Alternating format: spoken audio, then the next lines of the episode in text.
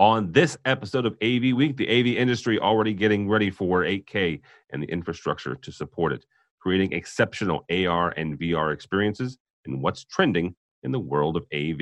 All that and more. Next on AV Week. The network for the AV industry.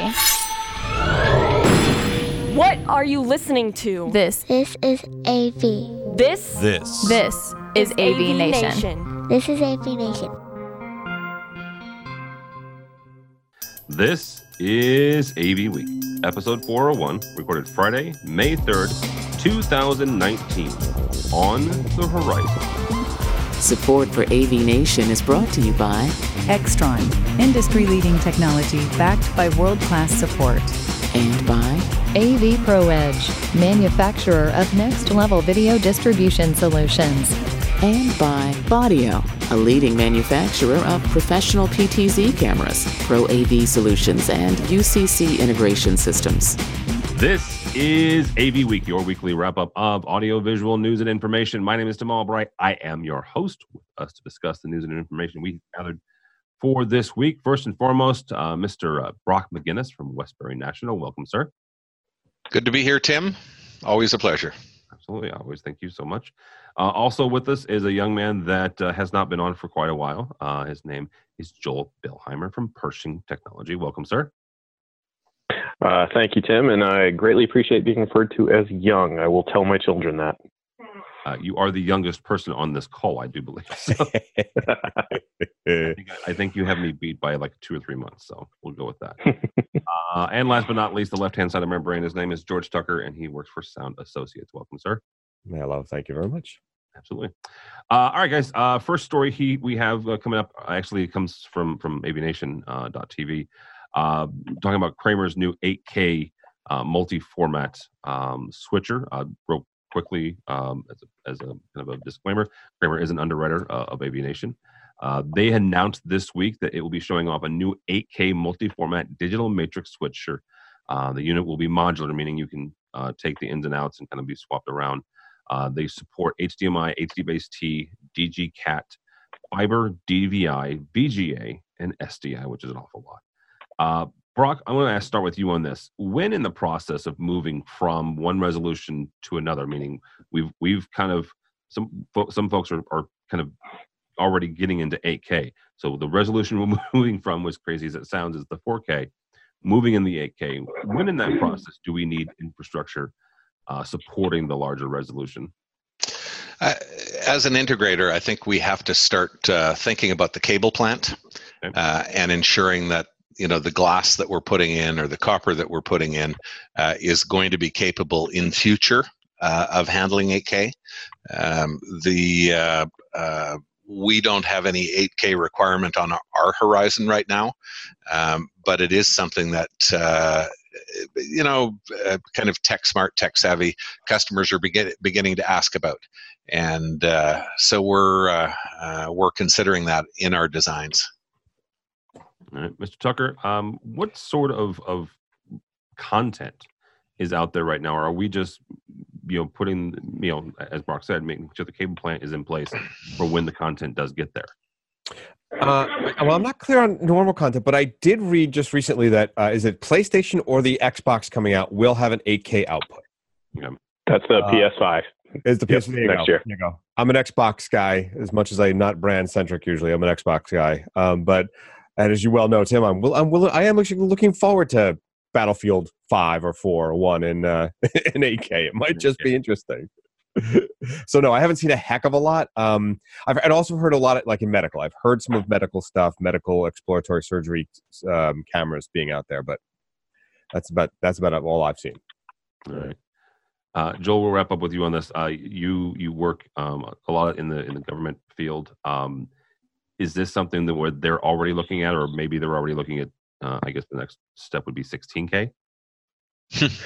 Um, yeah, I mean, obviously there are certain specialized applications that uh, that the government or the military customer base will use um, for you know various reasons, uh, particularly high resolution mapping, things like that.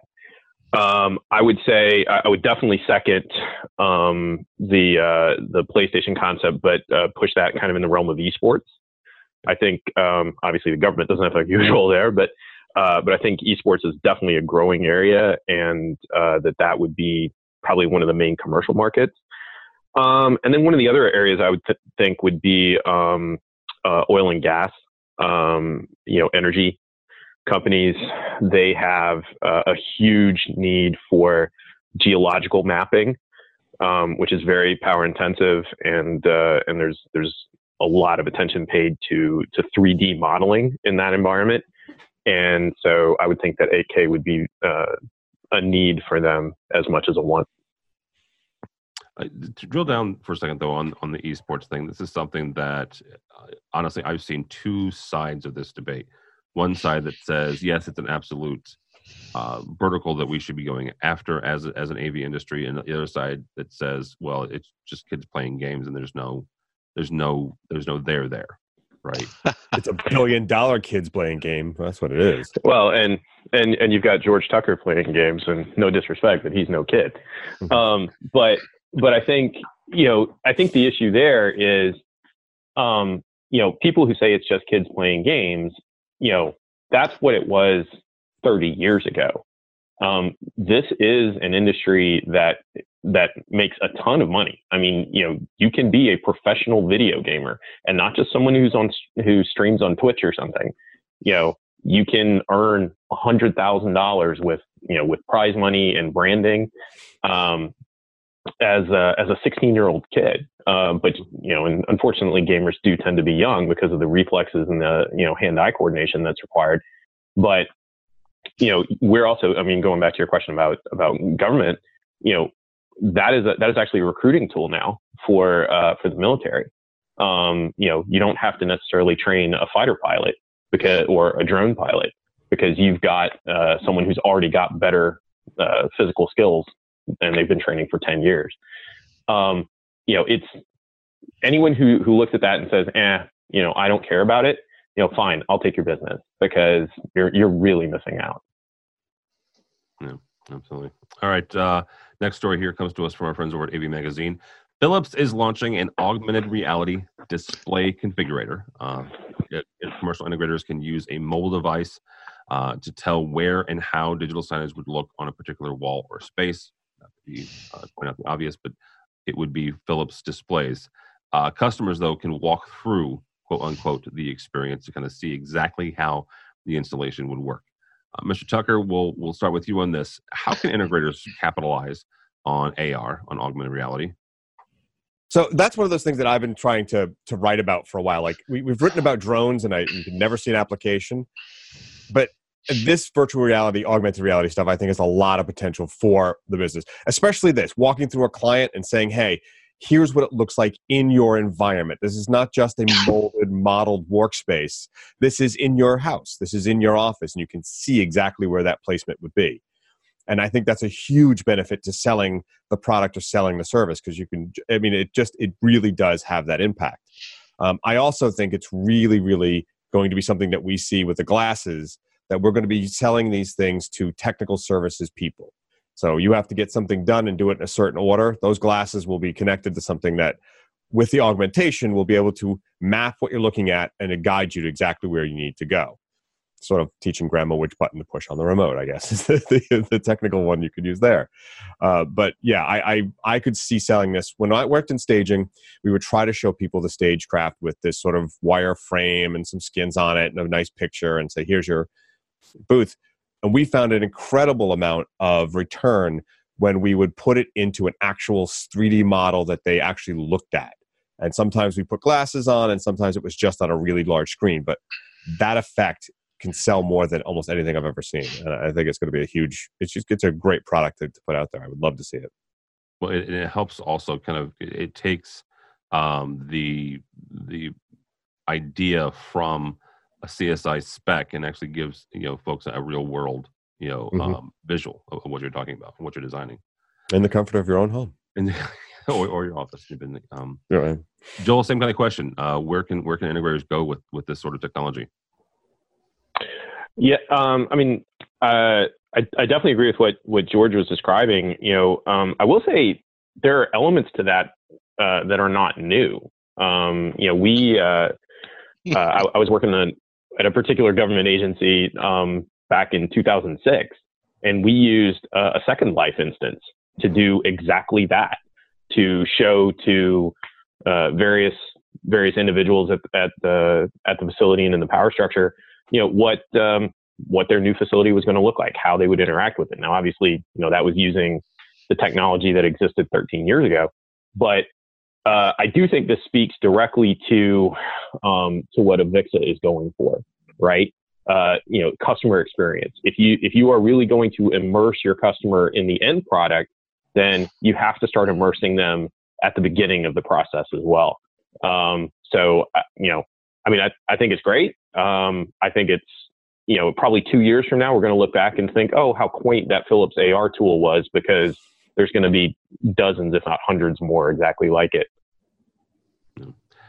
Brock, what other uses should uh, integrators start looking for when it comes to AR? And honestly, let's not you know let's not forget the fact that VR is still out there and as a viable uh, technology as well. But what what other use cases should we should we look for? Um, the uh, I hope I never have a client that is so stupid that they need to imagine what the TV is going to look like on their wall. Um, because that you know it's a physical device. Uh, you can look at the TV, you can look at the wall, and you really should be able to figure that out.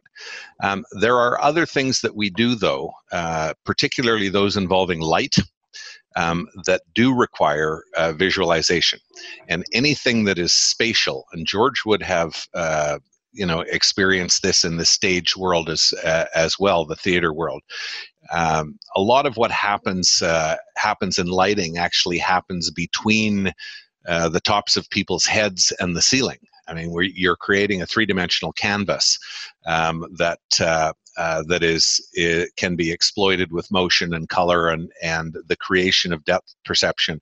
And clients have a real difficult time, uh, you know, seeing that and understanding it. So, from a um, uh, I, I think if we're doing something uh, an installed system that is going to be incredibly different, difficult to visualize, uh, then we'll do some sort of AR model or or demonstration. Uh, we recently did a 3D projection mapping demonstration uh, using a Pico projector and a foam model, uh, so that the client would understand you know what was what it was uh, going to be like on their structure. Um, but uh, in the staging world, uh, I'm pretty sure that our lighting and effects people are doing this now all the time. Um, uh, in in trying to help uh, ensure that clients understand exactly what they're getting without us having to build the whole system. Cheaper to render uh, in software, and there are lots of tools that are available for that. This um, this Philips piece doesn't wow me, uh, and a Philips TV doesn't look any different than anybody else's TV. So um, it, the uh, this is this is just this is a, a marketing piece and uh, I don't think that it moves technology or the world uh, ahead very much. But uh, um, but uh, helping helping people visualize in three dimensions is a big deal. Did I read? Uh, maybe I didn't read the article in depth enough. I thought I did, but I thought it would also present some of the content you would put on those walls with it so that you get a better visualization of how that works to your lighting and the effect that has in the room. I, I thought that was part of it. Maybe I'm wrong. Uh, I think that would be something I would look for because you're right. I would agree that just putting a TV on the wall doesn't do a heck of a lot. no. Yeah. And just don't put the, it above the fireplace. And the impact the TV is going to have on the rest of the room is not all that sparky yeah. either. Yeah. Yeah. All right. Uh, final story here, guys, is uh, it comes to us from from AV Network and SCN. It's a recap of the weekly conversation on Sunday mornings uh, called AV in the AM. If you are not familiar, with AV in the AM, um, and you are on Twitter. Um, so those two those, those, two qualifiers right there. If you're not on Twitter, um, you, know you can at least you know get on Twitter and, and follow the hashtag. Uh, AV in the AM was started and is moderated weekly by Chris Neto, uh, who's now at Stern Marketing. Chris typically puts out three or four questions about the AV industry on Sunday morning, typically around 7 a.m. Eastern ish. Um, Twitter users then can join or just follow the conversation using the hashtag AV in the AM. This past week, though, uh, he had a conversation on emerging trends in the industry. Conversation began with Chris asking what trends members of the community had seen thus far. Answers ranged from esports, back to uh, uh, Mr. Billheimer's point, to more mergers and acquisitions. So I will ask all of you, and Joel, we'll start with you. What trends are you seeing this year? Well, so I know that this is going to sound to Tim and George and anyone else who remembers the last five or six times I've been on this show or who've read articles that I've written with Tim. Um, I do actually believe that product security is starting to enter into the audiovisual marketplace. Um, now, obviously, coming from a government perspective, it is a standard requirement for, for our products, but um, we are starting to see a recognition, uh, particularly with the expansion of IoT, that uh, even embedded products, particularly products uh, that, like audiovisual products, happen to have exceptionally high bandwidths uh, that go across networks, um, are inviting uh, targets for hackers and uh, and other malicious actors. And so that that is one trend, especially coming out of the financial services industry, um, but also just general corporate security. That we're seeing uh, requests coming into our company and and into some of our clients, uh, specifically for non-governmental security uh, certifications and uh, and hardening practices. Uh, and we're we're actually doing some consulting actually with uh, with uh, academic institutions and and some financial institutions on on how to do that, um, both at the component level, at the system level, and also at the operational level. Um, so so I would say that that you know again I know it sounds like I'm finally you know tooting my own horn, but uh, but I do believe that that is a trend that uh, as time has come and which will continue uh, very strong. Uh, what I what I will also say is that the trend towards um, cloud services goes hand in hand with that. Um, I'll I'll certainly let uh, let the other guests talk a little bit more, but uh, but I think cloud AV is a is a capability and a, a practice who hasn't quite come yet, but in a in a couple of years, I think that's going to be much much bigger and I would agree with you. And the one thing I would I would point out the fact that the Department of Defense uh, is getting ready to award a eight or nine billion dollar contract for cloud computing. Uh, and the last two um, participants in that in that battle is Amazon and Microsoft. Uh, and yes, yeah, you're, DoD is actually you're talking the uh, the Jedi. There's actually there's actually two contracts, believe it or not. Um, there's the Jedi contract, which is the one you're talking about, um, where uh, Am- Amazon is the projected odds-on favorite, and Microsoft Azure is uh, really the only other competitor. Oracle and Google claim to be, but but realistically aren't. Um, and then the other one is an eight billion dollar contract called DEOS for Defense Enterprise Office Services, um, and that uh, is probably going to uh, you know, my guess is that'll end up being a Microsoft solution for, you know, Skype and Teams and things like that.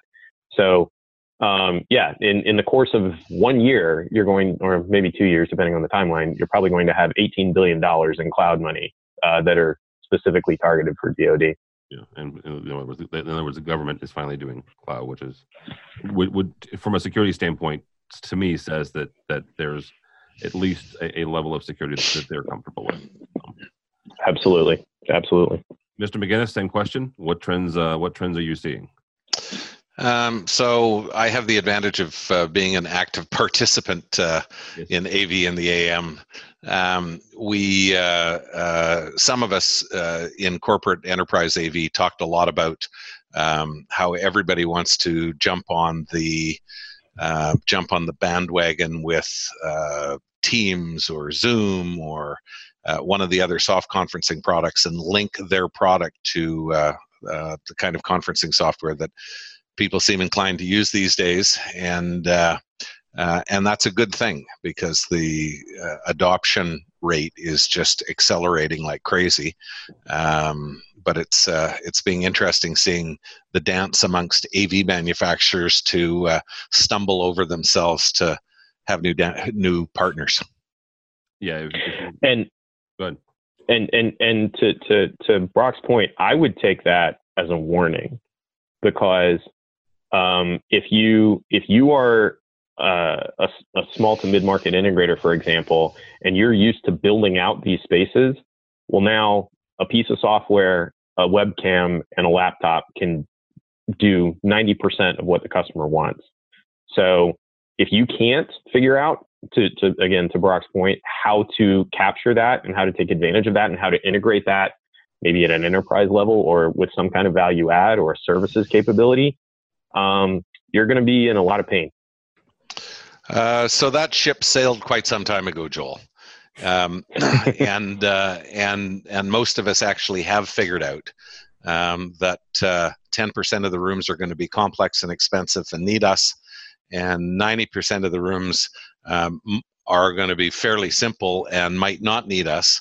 But if we're great service providers and we're convenient and we can respond quickly and we're affordable, the same people who buy the 10% expensive rooms are going to continue to buy the 90% uh, inexpensive rooms. And the, the, the thing about it being 90% is people just can't get enough of those rooms now. Um, and it's, you know, uh, companies adding, can I get four more meeting rooms? Can I get six more meeting rooms? Which is fantastic because more and more people are using video uh, just like we are today and, and are comfortable doing so um, I, uh, you know, I made a uh, sales presentation to a room full of people yesterday. We couldn't get our our schedules to coordinate. That was done on Zoom, um, and uh, and was at least a good experience for everybody involved. Uh, um, you know, doing it by video as as it would have been in person, and probably saved me thirty eight dollars in parking. That, that's a good. That right Alone. there. Yeah, seriously, that, that right there is indication that of you know Brock's point, the fact that, that more and more people are adding these, you know, every single day. All right, Mr. Tucker, last word on this. Uh, what are the trends? Well, so all that that Brock and Joel have talked about, I think is, is spot on. But something that I've been noticing, and this is a little bit off the beaten path as I'm wont to do, uh, is understanding that a lot of the gear we remove is still usable. The waste that we produce is enormous, and it's not just in the packaging, and it's not just in the the, the cabling. You know that we we have to just toss. I am seeing a lot of people talk about, "Hey, look what I just removed." And people are trying to find a use for it. And I think there's a secondary market, or at least a reuse market, and and recognizing how we throw away so much stuff, and we need to be more attentive to it. Um, we're not quite a green industry, and we make a lot of money on saying, "Oh, those TVs are old, and that that that audio system is old. Rip it all out, throw it in the bin, throw it in the dumpster, throw it in the landfill, and let's put in this new shiny whatever's." And you're happier and it sounds better and it does more and yay.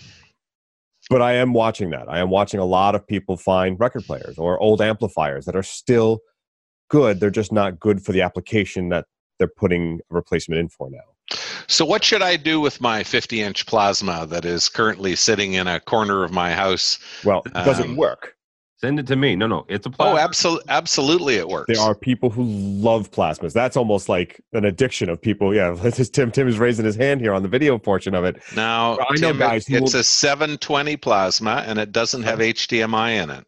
well that's well you can go well you know, a dvi so you're gonna have to have audio and video different okay but Yeah. Mm, It's not DVI either. This was Uh, not a digital input device.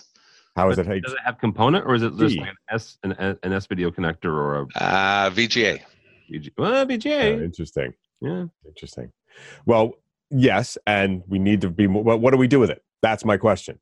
Right. What do we do with it? It's going to go in a landfill. Plasma and what that's made of is not the nicest stuff in the world. And I'm not trying to be a tree hugging green green here, but when you're throwing away perfectly good amplifiers or perfectly good, you know, speaker systems that could be reused for some other purpose, yes, finding that purpose can be difficult. But I see a lot of guys talking about the vintage gear and wanting something to do with it. Okay, but hang on for a second. Vintage gear is, and maybe it's because of, of my age. Vintage gear to me does not mean a, a plasma, as much as I do love them. Uh, vintage gear means tubes. You know, tube tube Well, yes, and but you know one of your favorite things, weighted knobs. Can can I interest you in a blue 160? but what so but the larger question in that is vintage is vintage there's an attraction to it right? But what do we do with this stuff what do we do to solve this problem of always replacing that our business is based on throwing things out and replacing it with shiny new? No so so the metal bits um, the province of canada that i live in uh, ontario um, we have an electronic stewardship uh, and recycling program for electronics. They uh, uh none of that stuff ends up in landfill at all. Mm. um, the uh, the metal is of course all recyclable. The plastic is virtually all recyclable um, glass is recyclable, and all of the metal bit, you know, the the uh, rare metal bits uh, are melted out. So, mm-hmm. you know, there is something that we can do with uh, with electronics. I, I I think it brings up an interesting point, and and and I don't I don't disagree with what we're saying about recycling physical devices, but I think it does speak to the way that our systems have been designed uh, and implemented, of course, over the life of our industry. And George, I don't know if, if this is the direction that you were kind of going, but I think one way to respond to that is to say, well, we have focused so much on having every single part of the chain from source to destination, from ingest to, to display, uh, be a new thing every single time, and also that the, that those components uh, are are obviously sold by by vendors, they're installed by integrators, they're maintained by service providers. But if you couple that with some of the other trends we're talking about, whether it's whether it's cloud uh, or mobility, which we which we didn't really touch on, um, you know, all of that uh, all of that infrastructure can be handled by other components, other systems in probably better and certainly more efficient ways. So it, it may mean, to your point, that we're looking at, we're not lo- looking at owning the center anymore. Um, whether that's because of cloud, whether it's because of a green approach, whether it's because of cost efficiencies, um, or any other number of factors, it may mean that we focus pretty much exclusively on the edge. And and and Tim, you know, I think that is the biggest trend. Um, and that's not just a one year trend. That's probably a five year trend, maybe a 10 year trend. But I think AV is very, very close to the tipping point of being an edge only industry. Interesting. Interesting. Yeah. All right. That, that, that'll be kind of where we put it there. Uh, gentlemen, thank you so much. Mr. Brock McGinnis, thank you for joining us, sir. A pleasure as always. Thank you, Tim. It's uh, it's been a while. I think we missed a cycle or two in uh, uh, with some scheduling difficulties, but uh, I love being part of the AV Nation community, and uh, thank you very much. I don't know if you've seen, I'm supporting an AV Nation supporter uh, right here, um, and thanks to uh, to all the manufacturers and companies that support AV Nation. This is a great uh, great service you do for our community, Tim. Thank you, sir. And if you if you're if you're listening to the podcast, he was showing a an, an Extron S3 uh, cup that I actually have one of those too. Um, how do people uh, find you and or uh, uh Westbury National? Uh, Westbury National is based in Toronto. We are westbury.com. Um, I can be reached there. Uh, you'll also see me uh, from time to time on Twitter, where I am at Brock McGinnis. From time to time, he's very humble on that. He's he's there. Uh, and, and, again, the, the AV and the AM conversation is, is, is a really good conversation. Uh, and, and Brock is, is really, well, it depends on the week, obviously, but pretty heavily involved in that. Mr. Tucker, thank you, sir. Thanks. Great to be on again. Good to see you all. Uh, you can find me on Twitters and Sound Associates at InfoComm. Yes, well, I was getting to that, but I can be found on on the Twitters. Uh, I'm at at Tucker Twos, uh, but I will be at InfoComm, both manning the booth for the company. I work for Sound Associates at uh, booth number five five four two.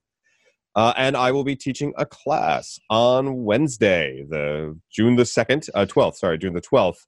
Uh, it's it's MT Michael Thomas forty five, and that's uh, it's about uh, accessibility systems for theater and cultural institutions. So it's everything about the setup, the laws, the requirements. Excellent. Yeah. Uh, Mr. Billheimer, thank you, sir, as always. Appreciate it. how do people find you and or Pershing? Uh, well, the simple answer is uh, it's actually very difficult to find me, but I have no social media presence whatsoever. But uh, you can, if you wish to get in touch with Pershing Tech and talk about security, AV, or how attractive Tim Albright is, we are at pershingtech.com. I'm not sure that's a valid, valid use of that website. Um, you're also uh, you're also teaching a class at InfoComm. So how do people find you there? I am. Uh, I will be on Super Tuesday. Uh, that's the 11th, uh, from one to three in, I believe, Whiskey 307 Charlie Delta. Um, we are going to be talking about open source in AV and not just using Linux, but even such outrageous concepts as divining, devise, devising open source control systems and distributing them completely open source to your customers and the community. So I'm sure it'll be greatly appreciated within the InfoComm community. I, I think the, the more and more end users that come to InfoComm, I think that I would argue that, that they would find it. Um, they would at least appreciate it. I'm not sure about the control manufacturers, but we can have that conversation. Look forward to seeing everybody there. Absolutely. Uh, for me, for AVNation, don't go, uh, don't follow me uh, on the Twitters at this point. I'm crossing my fingers and hoping that uh, St. Louis gets beyond uh, Dallas in the Stanley Cup playoffs. Uh, but for us, for AVNation, go by the website avnation.tv. AVNation.tv. There you will find our list of supporters. these are the companies that help us financially, and we do appreciate their financial support. Help us bring you AV Week and Resi Week, and about five weeks time, all things InfoComm 2019. while you're there, you can also uh, register for our annual tweet up. Uh, we call it a walkthrough uh, party from 4 to 6 on Wednesday, June 12th. A bunch of folks come in. You, you kind of, as you're going to your next event, come by, uh, come by the room. Uh, and uh, grab a drink, grab some, something to eat, shake hands, and, and trade business cards with folks. So we, can register there, and that is also brought to you by InfoComm and, and uh, Marketing. So we appreciate that. Our next webinar is May 22nd on AV over IP, looking at the specs and what you need to know actually as you head into the InfoComm show uh, in June. So check that out. You can register there as well. All that and more at avnation.tv. That's avnation.tv. Thanks so much for listening. Thank you so much for watching. That's all the time we have for AV Week.